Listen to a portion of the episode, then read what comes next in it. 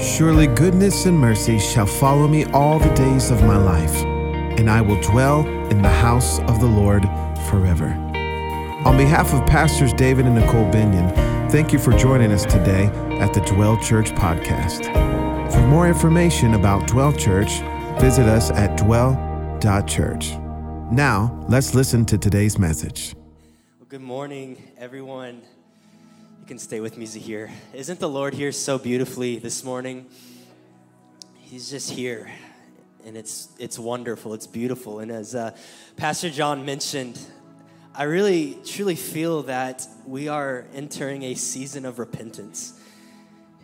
And I hear this resounding theme really in my heart that repentance is the pathway to Pentecost.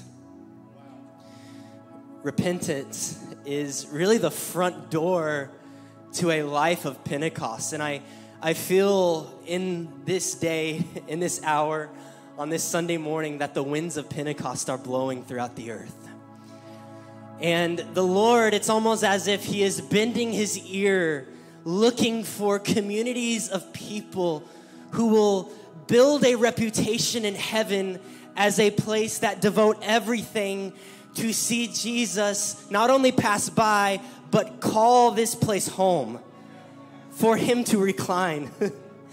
Just as he did in, at Bethany the night before he was betrayed, he chose Bethany, house of poverty, to recline for his feet to be washed with the tears of worship. And that's really what I feel like he's inviting us to in this hour. And I feel this invitation to throw our hearts back on the altar all over again. You know, many times we, we see the cross as, as really just the front door to a better Christian life.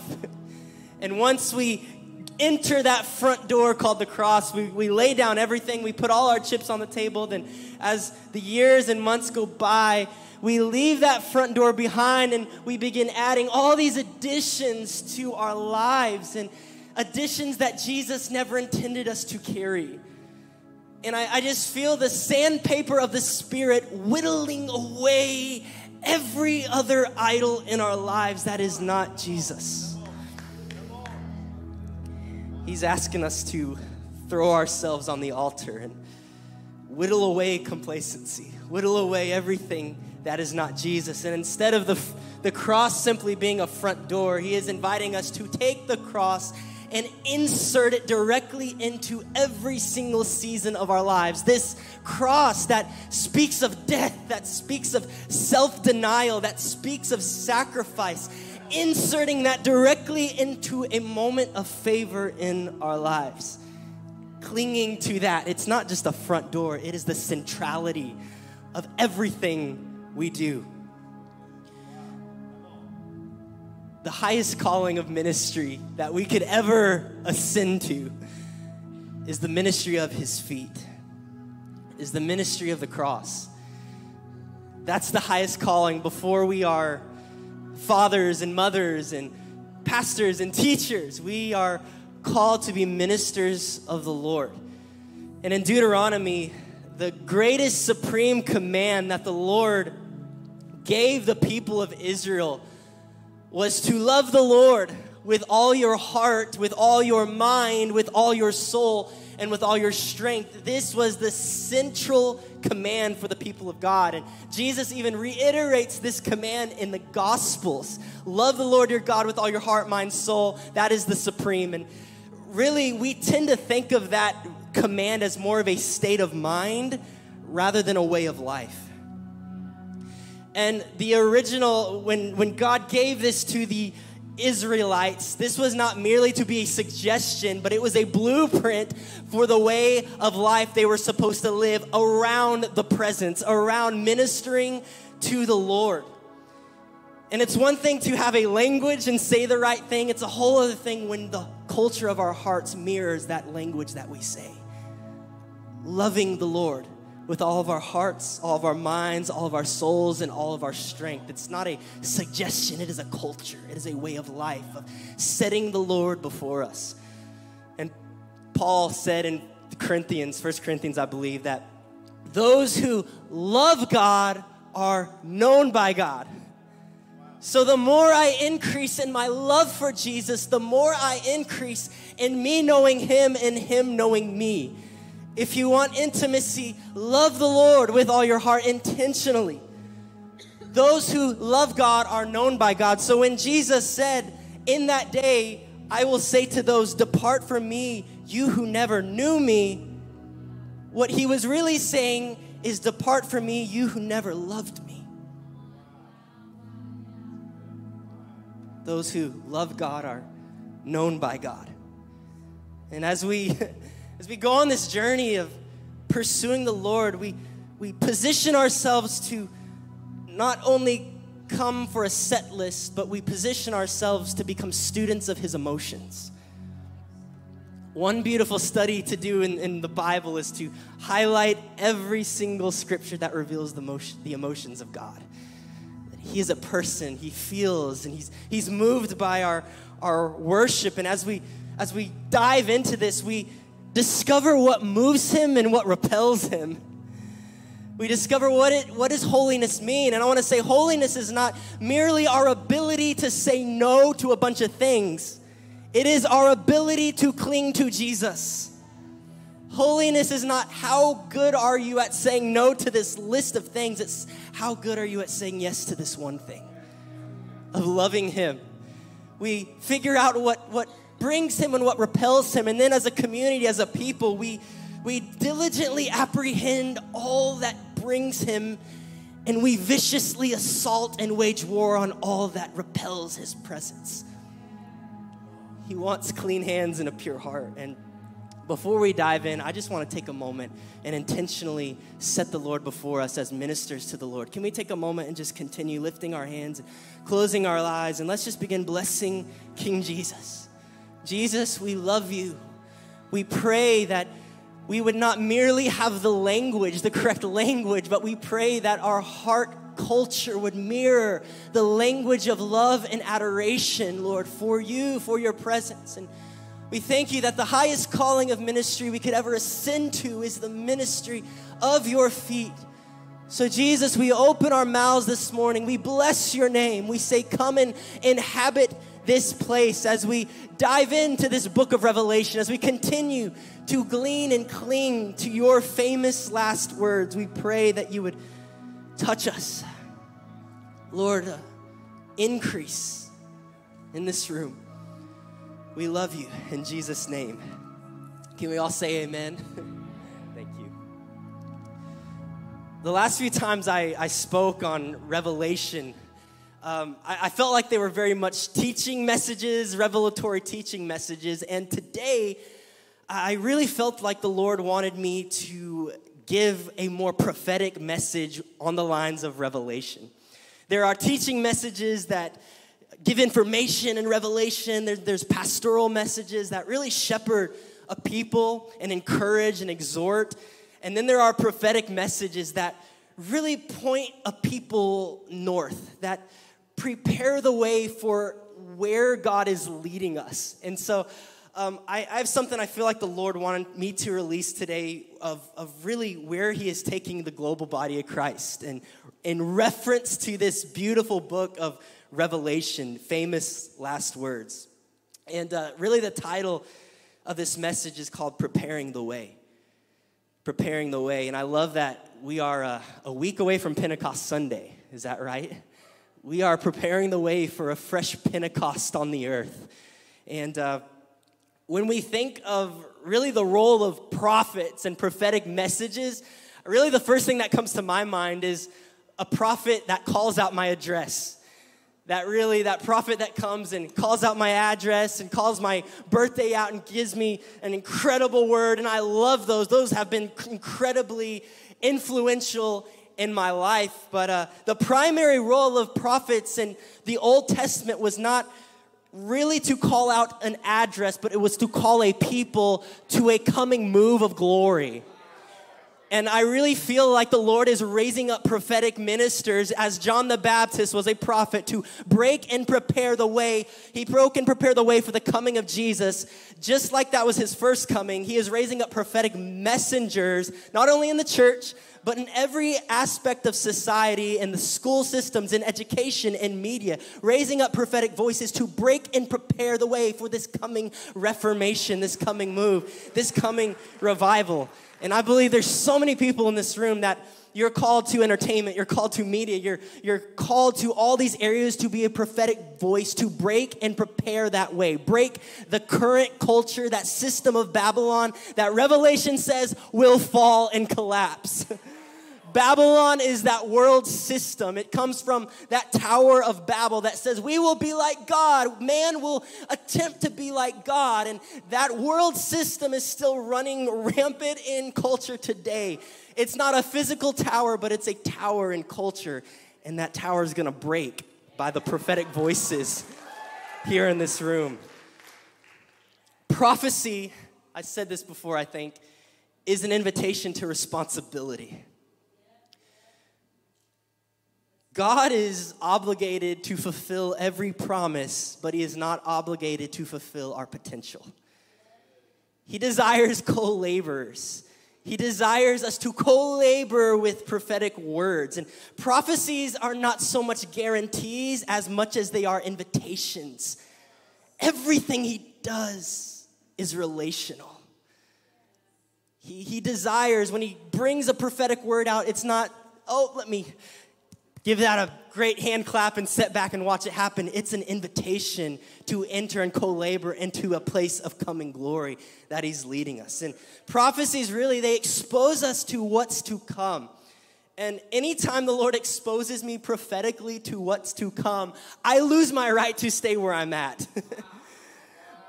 Once He exposes me to what's on the menu, I lose my right to eat the same thing that I'm eating every day.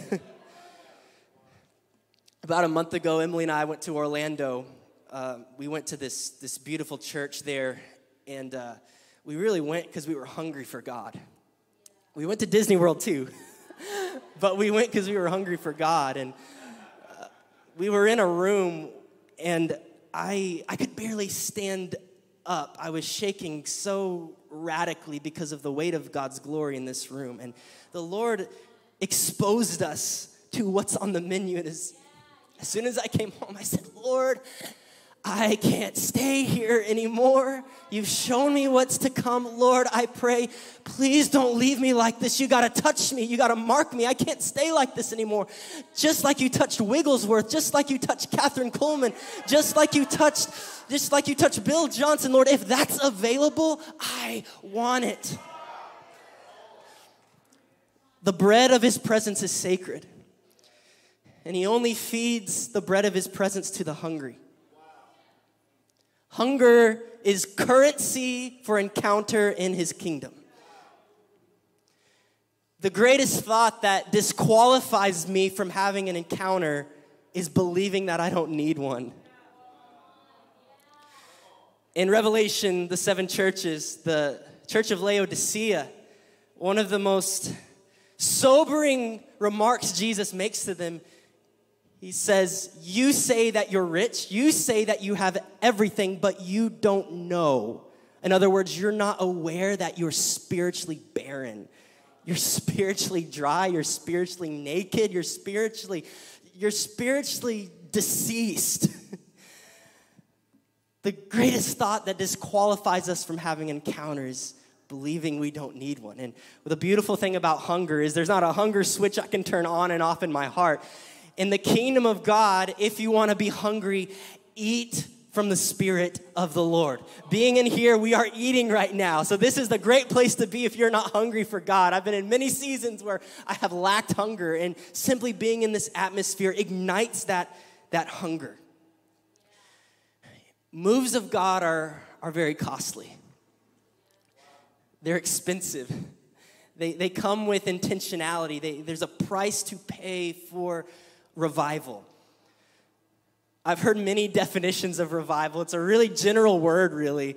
Um, when I think of revival, I just think of glory, I think of presence. I've heard people say revival is healthy family, it's healthy marriages, and I think all that's true. But when I, th- I think of revival, the best definition I can give is God seeing it fit to live with a community of people. God seeing it fit to abide and inhabit a community of people. Revival. So, the book of Revelation. So, this book has really three specific themes that we could do a study on. This is a book on prayer. We've talked about that. It's a book on prayer. This is a book on worship and encounter. This is a book filled with encounters. And lastly, what I want to talk about today is this is a book filled with prophecy. It is filled with prophetic messages and invitations to his bride. And I want to start here in Revelation chapter 22. This is the granddaddy of them all prophecies in this book. The Spirit and the bride say, Come. Let's go ahead and turn. Revelation chapter 22. he says in verse 12, Look, I am coming quickly. Pastor David said last week that it's been I've been waiting my whole life for Jesus to come quickly. It's like it's been a I've been seeing Jesus is coming soon for a while, right? I remember in, in this the city I grew up in on there was a church, a little old church that had a sign that said Jesus is coming soon. And we would drive past it almost every day. And I remember being a three year old thinking, oh my gosh, he's coming soon. I don't have much time left, mom. What are we going to do? And, and that sign is still there today. but what I, what I believe this is saying is the events will happen quickly. That it may take long for the events to happen, but once that time happens, they will happen quickly. God takes a long time to act suddenly. But when he acts, it's always suddenly, it's always quickly. And suddenly, the wind of Pentecost came in the room. How many of you know it didn't come immediately? They had to consecrate themselves for several days and wait for that coming wind. So he says, Look, I'm coming quickly, and my reward is with me to repay each person according to what he's done. We talked about the rewards, the 22 rewards that he has. I am the Alpha and the Omega the first and the last, the beginning and the end. Blessed are those who wash their robes so they may have the right to the tree of life and may enter the city by the gates. Outside are the dogs, the sorcerers, the sexually immoral, the murderers, the idolaters, and everyone who loves and practices lying. I, Jesus, have sent my angel to attest these things to you for the churches. I am the root and the offspring of David. David was the pioneer of worship. His hunger brought in a measure of God's presence that was reserved for the New Testament. His hunger brought that into an Old Testament time. It shows the power of hunger. In the Old Testament, people approached the Lord with animal sacrifices and, and that type of blood. And David, this little boy on the backside of a mountain, all alone, realized that the Lord is not moved by animal sacrifices, but the sacrifice of a heart is what the fire falls on. The moment you remove sacrifice from the altar, the fire goes with it. He's inviting us to live at this place of sacrifice, and his hunger ushered in a realm of presence of glory that was reserved for Jesus' age. What did Jesus usher in? He ushered in, hey, you don't need animal sacrifice. My blood is enough. That measure of glory was released into David's time because his hunger and his ache for worship. If that was available for David, what can we usher in in today's hour with our hunger, with our aching, with our groaning? So he's saying, I am the root and offspring of David. So before David existed, before worship existed, I existed. After David left the earth, I still exist. I am the beginning and the end of worship. I am worship. I am the root and offspring of David, the bright and morning star. Both the Spirit and the bride say, Come. Anyone who hears should say, Come. And the one who is thirsty should come. Whoever desires should take the living water as a gift. The Spirit and the bride say, Come. So, this original word of Jesus saying, The Spirit and the bride say, Come, that word not only means his future grand finale, second coming, but that word come means continuously coming. That the Spirit and the bride are saying, continually come to us, Lord. Not only in the end, that grand finale, but he's saying there is an invitation for me to come and dwell and inhabit with you in every hour of human history. This is the invitation. Many people disregard the second coming of Jesus because we believe we won't be that generation that sees the sky split and him come. So we tend to really disregard this and say, oh, I'm not going to be on the earth anyway. But this word saying, I continuously come, the, the bride should ask for a continual coming of my presence. We lose our right to simply be spectators, and we're invited into a place of co laboring for more and more and more realms of his presence, of his glory here on the earth. Continuously coming. It, loses, it, it causes us to lose our right to disengage with, with eternity we lose our right to do that. And I want to suggest we have a responsibility as a, as a community, as a people, to not simply prepare our hearts for his final coming, but to be a house in this hour that builds a reputation in eternity of God saying, I can rest there. I can call that place home.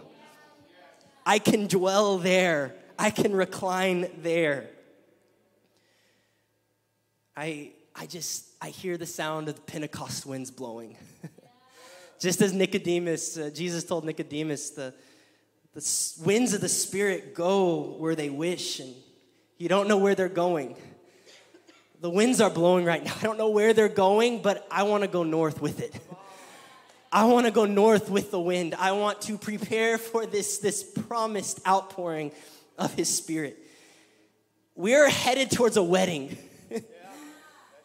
I want to say history is not winding down to a terrible conclusion. It is winding down to a glorious celebration. We are headed towards a wedding. This thing, it's like, where is this thing going? Where is this train taking us? We are headed towards a glorious wedding. The bride and the groom say, Come. A glorious celebration. Everything matters when we're contending for moves of God. Everything matters. It's our speech, our language, our, our, our complaining, our grumbling, the, the, the cleanliness of our hands, the cleanliness of our hearts. And Jesus is really asking us to mind today what will matter in the end. in other words, live each day with eternity in mind. I know that's sobering. I know that's like, it's like, wow, that's a heavy, heavy thought. But really, that is what he's asking here in Revelations 22. The Spirit and the bride say, Come. Live every single day with that wedding date in mind. I've, I've said this before, but if I were to tell you that Jesus were coming back next Thursday, I know no man knows the date, so don't email me after this. but if we did know that Jesus were coming back next Thursday, how would it change the way we lived? I want to propose everything would change. everything would change. We would really figure out what is necessary and what is a distraction in our lives. We're headed towards a wedding. I had a really long engagement with Emily. It was about a year and a half engagement. It was great, but it was torture at the same time. A year and a half long engagement. I was finishing up college and we just had uh, some things to get done before we got married. And I remember a year before our wedding date, I felt like the Lord had asked me to buy a journal for her. And so every day for a year, 365 days, I wrote in this journal a love letter to her for 365 days up until, I know, aw, so sweet. I wrote a letter for her up until that wedding day. I was living every day that year with my wedding date in mind. What would that have done to Emily's heart if I said, okay, on our wedding day, I'm your man, I'm all yours, but for 365 days, I'm gonna go on Instagram, I'm gonna follow some girls, and I'm gonna just enjoy life and have fun. How many of you know I started becoming a husband the day I put that ring on her finger? Jesus, our groom, has thrown the engagement ring of eternity onto the finger of his bride. Right now, in this hour, he's saying, Think about how you want to stand before me in the wedding. Be a prepared bride. Be a prepared bride. Eternity is, is, is near. Reinhard Bonnke said, said that quote is Teach me to mind now what will matter in the end. Becoming a prepared bride doesn't start on, our death, on a deathbed repentance. It starts today, it starts now. Live every day with the wedding date in mind. Bill Johnson really pioneered this beautiful revelation. He uh, really used the scripture when Jesus the sky split, Jesus got baptized, and it said the Spirit descended upon him like a dove, in the form of a dove. And Bill Johnson really has this analogy of if I have a dove on my shoulder, and doves are one of the most uh, sensitive birds on the earth, but if I have a dove on my shoulder and I don't want it to leave, how would it change the way I walk? I would walk every step with that dove in mind. I want to propose let us walk every step with eternity in mind. Let us walk every step with that wedding date in mind. Lord, we pray that you would send this revival. send this coming revival, Lord. We see in uh, Jesus' life that he was really always on the move. He stopped at places it was really rare for him to stop and spend the night at places. He was just always on the move, always progressing to the next thing. And really, that's a challenge to us as a, as a people, as a bride, to really stay current with the Spirit of the Lord, to stay current with Him. I would rather be current with God and have nothing to say than not be current with Him and have everything to say. It is that necessary in our lives. And, and he is looking for places to call home. And I love the name of our building campaign. I believe it's so prophetic. And as soon as I heard our building campaign, A Place to Call Home, I knew that this was not merely a place for us as a people to call home geographically, but this is a place for Jesus to call home in the Spirit. For us to be a place where He sees fit to live, to dwell, and to abide. For Him to call home. The bread of his presence is sacred. He's looking to call home. So I want to give us three ways to prepare the way. What does it look like to be a place for him to call home? What does it look like to prepare the way for Pentecost? What does it look like to prepare the way to stand before him in eternity? Three ways to prepare the way, to be a place for him to call home, to be a people that he calls home. And so, to understand how we prepare the way I see the best, really, blueprint for this is found in Luke chapter 10. Let's go ahead and turn there. Luke chapter 10 and verse 38. This is the story of Martha and Mary, a very familiar story. I'm gonna, I'm gonna start here in verse 38. It says, while they were traveling, notice Jesus is on the move. He is progressing. He is going to the next town. Always take note of that he entered a village and a woman named Martha welcomed him into her home. She had a sister named Mary who sat at the Lord's feet and listened to what he said. Notice, Martha knew how to get Jesus inside the house, but Mary knew how to keep him in the house. Through radical love, through radical worship, Mary welcomed him in, but very few know how to keep him in. What keeps him? It's clean hands and a pure heart. It's saying, Jesus, you are my one thing. Nothing, I, I need you more than anything. Just like that song we were singing. I throw all my chips back on the table again. I throw my heart back on the altar daily. She knew how to keep him. She had a sister named Mary who sat at the Lord's feet. But Martha was distracted by many tasks or by preparations, or translations say she was distracted by much serving. She was distracted by much serving. Busyness is artificial significance. It brings the illusion of importance with no real transformation. I've heard people say that uh, Martha was making sandwiches that Jesus never ordered. A busy life can never substitute simple devotion. And the resounding theme I hear on the earth right now is simple is better. Simple is better. And many times we can't control the busyness of our lives. Like we have jobs, we have life, we have kids, we have all that. We can't control the busyness of our life, but we can control the busyness of our heart. Of what is my heart postured to? It's one thing to have a busy life, it's another thing to have a busy heart. Martha was distracted by much serving.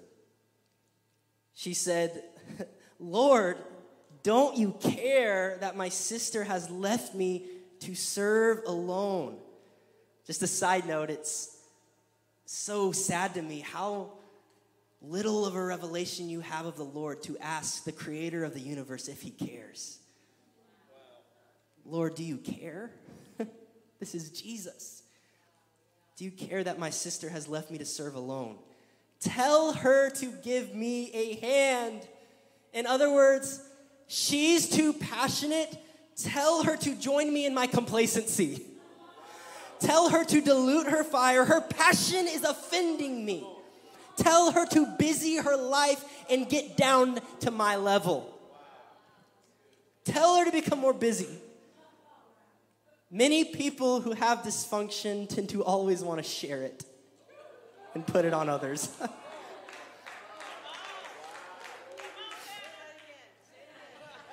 the complacent will always want to throw water on the fire of those who are burning.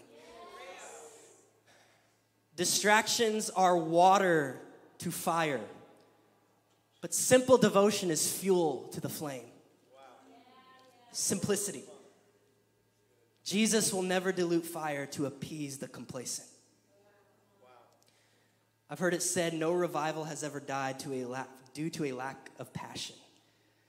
And I know in my life, many times the Lord will, uh, in some seasons, position me with someone in my life who is burning more radically than me. And what this does, it, it intentionally exposes icy areas of my heart that have fallen asleep and apathetic to the voice of the Lord. He doesn't do this to shame us. There is not in his nature. Everything he does is done with the intention of relationship. He is a, res, res, a God of restoration. And so he allows me to see areas of my life that are cold in some areas. And I can do one of two things. I can allow this to grow insecurity in my life, and it, I could create more distance between me and the flame of God, or I can humble myself, submit, and say, Lord, there are areas of my life that have not yet tasted you yet. Lord, touch me like you touch them. If you touch them like that, if they can burn like that, Lord, I pray you would revive and resurrect areas of my heart. Fill me with fire again. I've said it before, but I know more than anyone what it's like to be in a room where it feels like everyone is burning for God except me. and it, it's truly seasons. We, we go through seasons. But I just, I truly feel we're entering into a season of fire. And He is giving us burning bushes of His presence. And if He cannot trust us to slow down, stop what we're doing, and turn aside to gaze at the burning bush of His presence, he will never be able to trust us with a pillar of fire. He's a, he's a father that loves stewardship. What you, will you do with the burning bush? If Moses ignored the burning bush, he would have never been entrusted with a pillar of fire. He is looking for that stewardship. You are distracted by many things. Mary has chosen one thing, and it will not be taken for her. It will not be taken from her. Jesus said in this the following, really the following chapter, that if the eye is single, the whole body will be filled with light. So, in other words, if your eye is set on one thing, one reason for living, everything else in your life will illuminate and radiate with the fire of God. One thing, if your eye is set on one reason for being alive, it will affect everything about you. Jesus said it's Mary has chosen what's needed or what's necessary. The very next chapter, after Jesus had this encounter with Martha and Mary, his disciples came up to him and said, Teach us how to pray. Prayer is a huge part of the book of Revelation. Andrew Murray, here's a quote. He said, Jesus never taught his disciples how to preach, only how to pray. He did not speak much of what was needed to preach well, but much of praying well. To know how to speak to God is more than knowing how to speak to man, not power with men, but power with God. So picture this these disciples lived with Jesus, they saw him raise the dead, they saw him turn water into wine, they saw him make blind eyes open. They saw him do all the stuff, all the cool stuff. And in my mind, if I'm walking with Jesus, I would have a lot of reason to say, Teach me how to do the stuff. but in their minds, they were able to trace all of this stuff back to one singular thing, and that is the place of prayer. That is the simplicity of prayer. They said, I can just see this. He is different when he comes off that mountain. When he comes off that mountain, healings break out. When he comes off that mountain, blind eyes open. When he comes off that mountain, we can do all this stuff. There's always an invitation to come to Jesus saying, Teach me the stuff. But the, the Bethany heart, the heart that has the poverty of spirit, says, Jesus, if you don't speak to me today, I'd rather be dead. Man cannot live on bread alone, but on every word that comes from the presence of God. We are alive because He speaks. We are alive because of we us going into our rooms, shutting the door, and being alone with Him. Number two, carry the weight.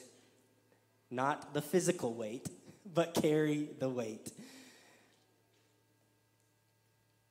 Let's go ahead and turn to Revelation chapter 2.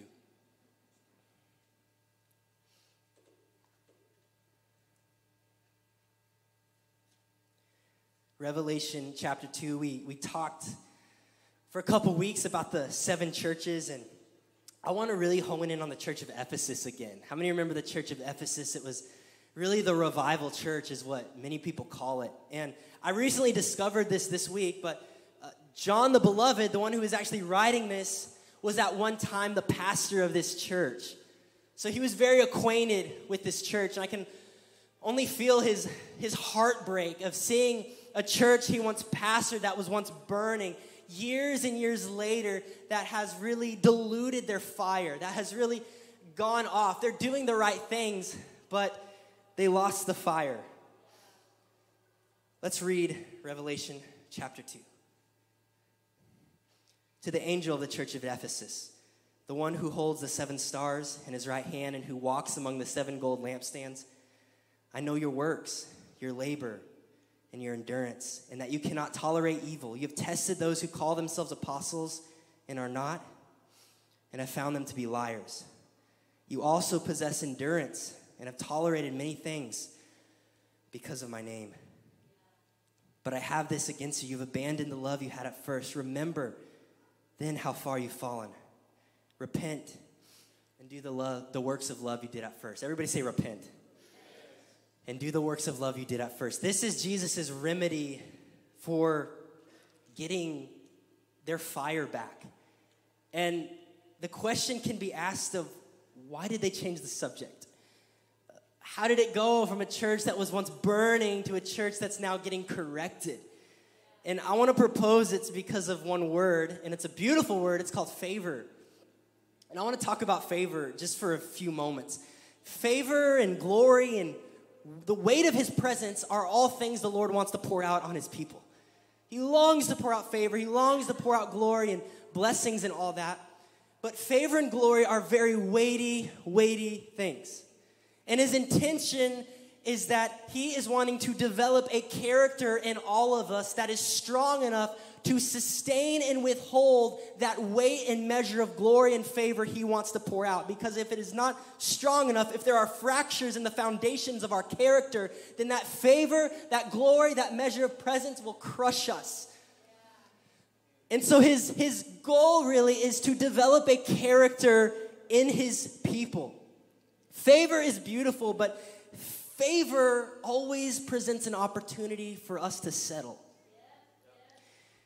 Favor always presents opportunities to complicate our devotion, and it masquerades as blessing. With favor, it always gives us the opportunity for our breakthrough to become God to you. And we see the Lord is constantly developing a character in his people, and oftentimes favor opens doors that the Lord never intended us to walk through. Favor opens many doors he does want us to walk through, but favor opens many doors that sometimes the Lord does not intend us to walk through. And that's why it requires a nearness to his voice in seasons of favor, in seasons of breakthrough, in seasons of revival and glory. It requires an ever increasing nearness to that whisper of, Lord, is it this? Is it that? With the story of Elijah and Elisha, how many of you are familiar with that story? So, uh, Elisha uh, is learning from Elijah. Elijah is his mentor, and Elijah is about to go up and be taken up to heaven and be with Jesus. And Elisha's goal is I want to carry that weight of favor that he carries. Not only that, but I want a double portion of it. And so the Lord said, okay, if you can keep your eyes fixed, if you can keep your eyes focused, if you can keep that single focus, that one thing, the eye of your heart be single, then you'll get it. How do we get character? Through options. We get it through options. God cannot reward us for doing the right thing if we don't have the opportunity to do the wrong thing. And so the moment of favor came for Elisha. Two doors open. One was a chariot of fire, and one was a whirlwind. There was a song way back in the day that said Elijah, Elijah got taken up in a chariot of fire, and that's actually not what Scripture says. Scripture says he was taken up in a whirlwind. So, what is going on here? Two doors are opening, but Elisha required a nearness to the Lord to keep his devotion, to set his eyes on the, on the whirlwind, and the chariot of fire came as a distraction to prove himself having the character worthy and strong enough to sustain that new mantle, that fresh glory. I want to propose that the Lord is measuring his bride right now. Who can sustain this coming glory? Who can sustain this coming favor? Who can sustain this weight that I'm wanting to pour out on my people? He's raising up a new breed of leaders that have not only the character, but have the purity. Many times we think we have to choose one or the other, the power of God or the purity of God. You can walk in both. And he's raising up a new breed of leaders who walk in both the power and the purity of God, who have the character in place and who have that mantle, who have that fire, who have that flame radiating in their hearts. I've seen many people in my life misuse favor and anointing because the character wasn't in place. And I, I just see him so strongly in this hour, getting that sandpaper of the Spirit, whittling away every flaw that does not belong there so we can sustain that coming weight, that coming measure that he is wanting to pour out. Must, may, may we mind now what will matter then so we can sustain it when we get it. We thank you, Jesus. Lastly, I want to end right here. Number three is return to hunger and sacrifice.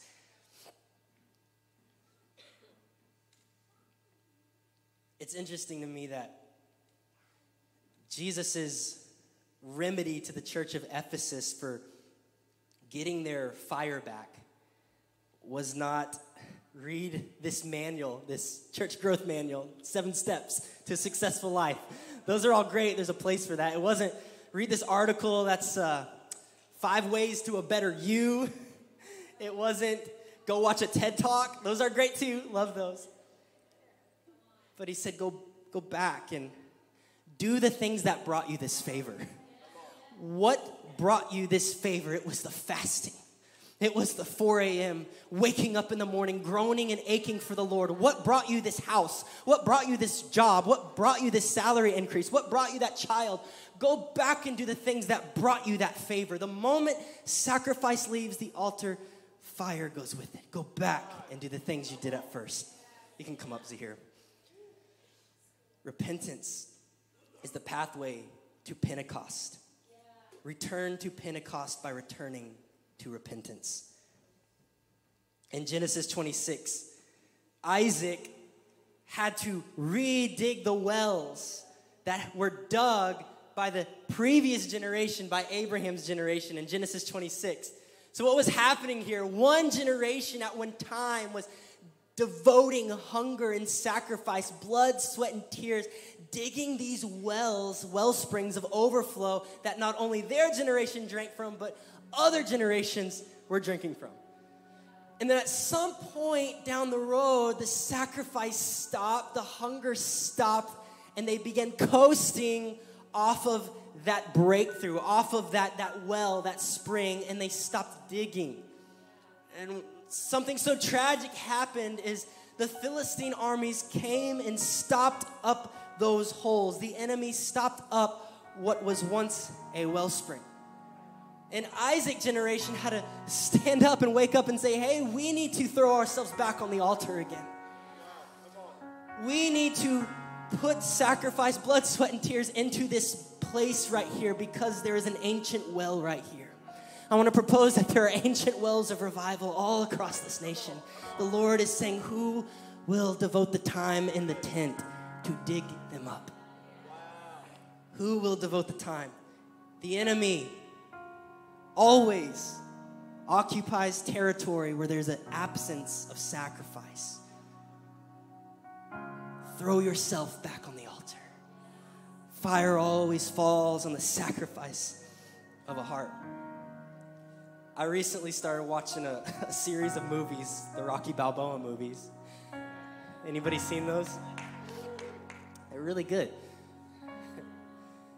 If you don't know, how many of you have seen those movies? Raise your hand majority of you. Um, for those millennials, I will explain the movie to you. um, Rocky was really a no name fighter. He was a no name boxer, grew up in Philadelphia, and he got chosen to really fight the heavyweight champion of the world, of uh, Carl Weathers' character, Apollo Creed. This would be like the McKinney Middle School football team getting picked to play the Tampa Bay Buccaneers. oh no, right? And so Rocky, in preparation for this fight, he was waking up at four in the morning. He would crack like six yolks, egg yolks, and drink them. And he ran around the city. He was hungry. He was training in an old, ugly, nasty, gritty, grimy gym. And he was giving blood, sweat, and tears for this big fight of his life. He ends up fighting Apollo Creed, and I think in the first movie ends up being a tie. Uh, and Rocky, many people think Rocky won the fight. In the second movie, Rocky 2, Rocky has another invitation to fight that world champion, Apollo Creed.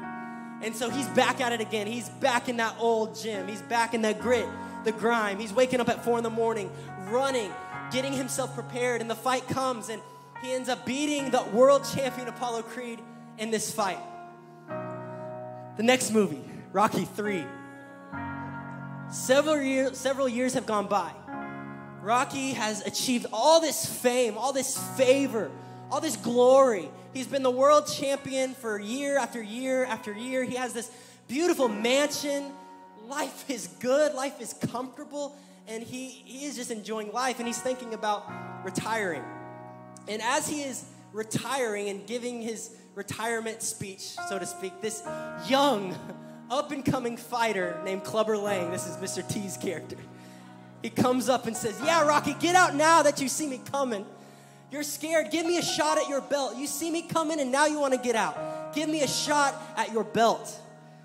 And Rocky, he goes to his trainer, Mickey, his trainer, his, his coach, and he says, I want you to train me for one last fight.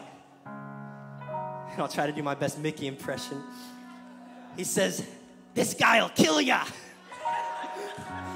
Says, You'll lose, Rocky. This guy will kill you to death. He'll knock you into tomorrow. You'll lose, Rocky.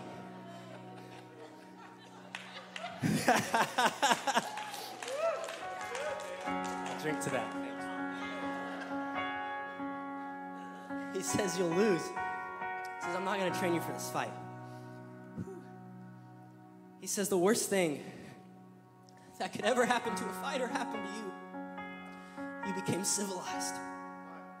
You lost your hunger. You lost your sacrifice. But five years ago, oh, you were invincible. Five years ago, you had this cast iron jaw. Five years ago, you were, you were hungry. This guy's hungry. Five years ago, you could have taken him. You were hungry. You had this grit to you. But the worst thing that could ever happen to a fighter, it happened to you. You became civilized. You, he said this, you have not been hungry since you won that title belt five years ago. Favor always presents opportunity to settle. And what I, I, as a member of this house, as a voice in this house, what I always want us to do is anytime there are moments of glory and favor, I want us to look back at that front door of the cross, take that cross that speaks of, of sacrifice, that speaks of death, that speaks of self denial, that speaks of crucifixion, and insert it directly into a moment of favor and a moment of glory and throw ourselves back on the altar. Many people repent when they are in a desert, but I want to repent now so the desert doesn't come.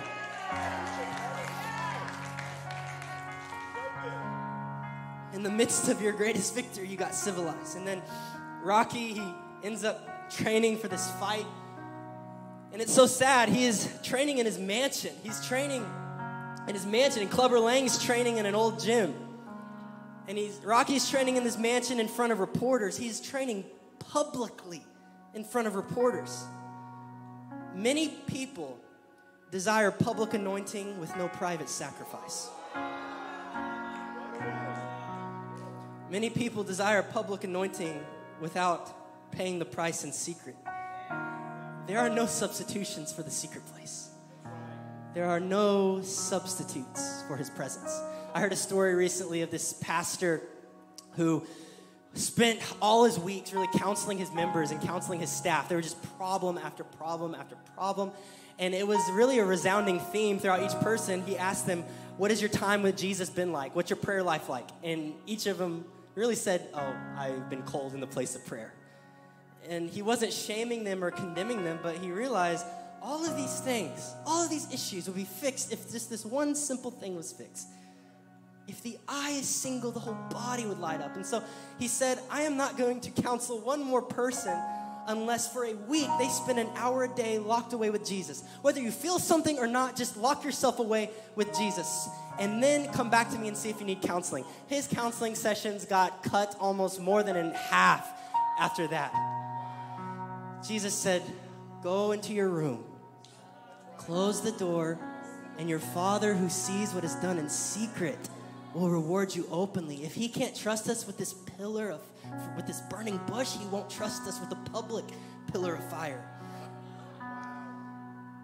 So Rocky, back to Rocky, he agrees to fight Clubber Lang and he gets knocked out. Rocky gets knocked out in like three rounds.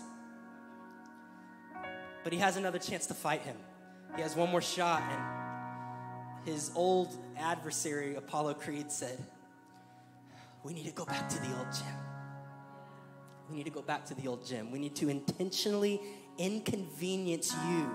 You've become too civilized, you become too soft. We need to intentionally inconvenience you. And I feel like the Lord is just saying, go, it's time to go back to that, that old gym. It's time to go back to those early mornings.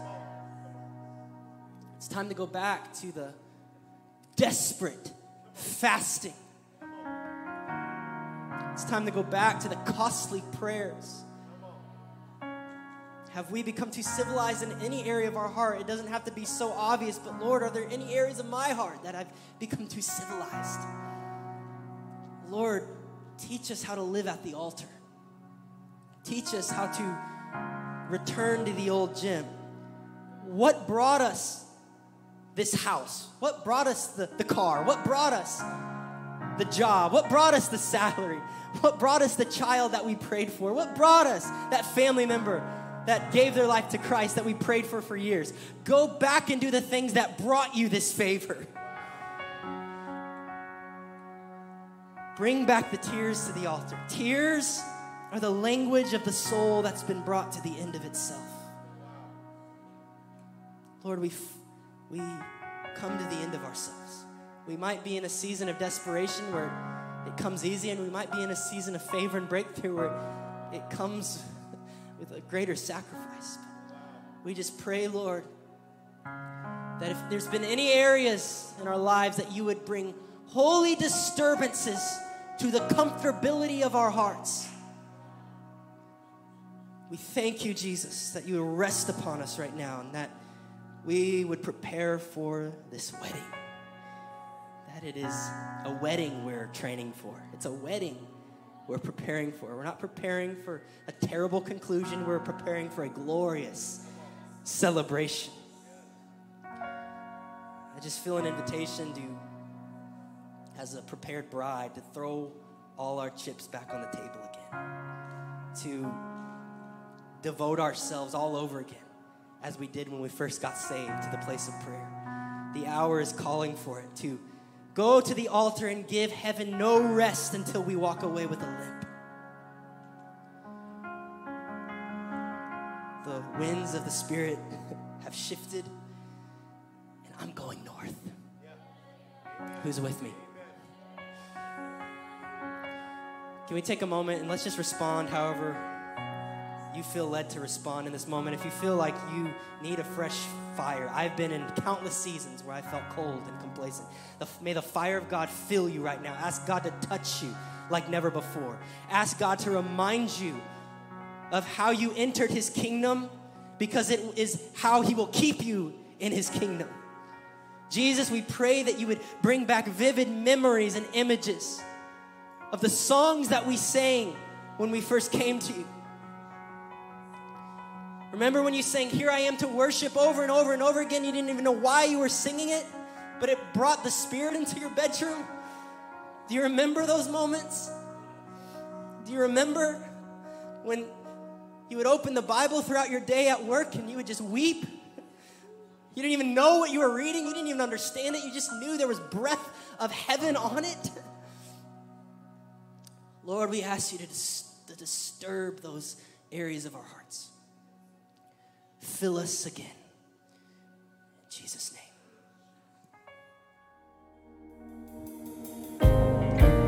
Thank you for joining us today at the Dwell Church Podcast. For more information about Dwell Church, visit us at dwell.church.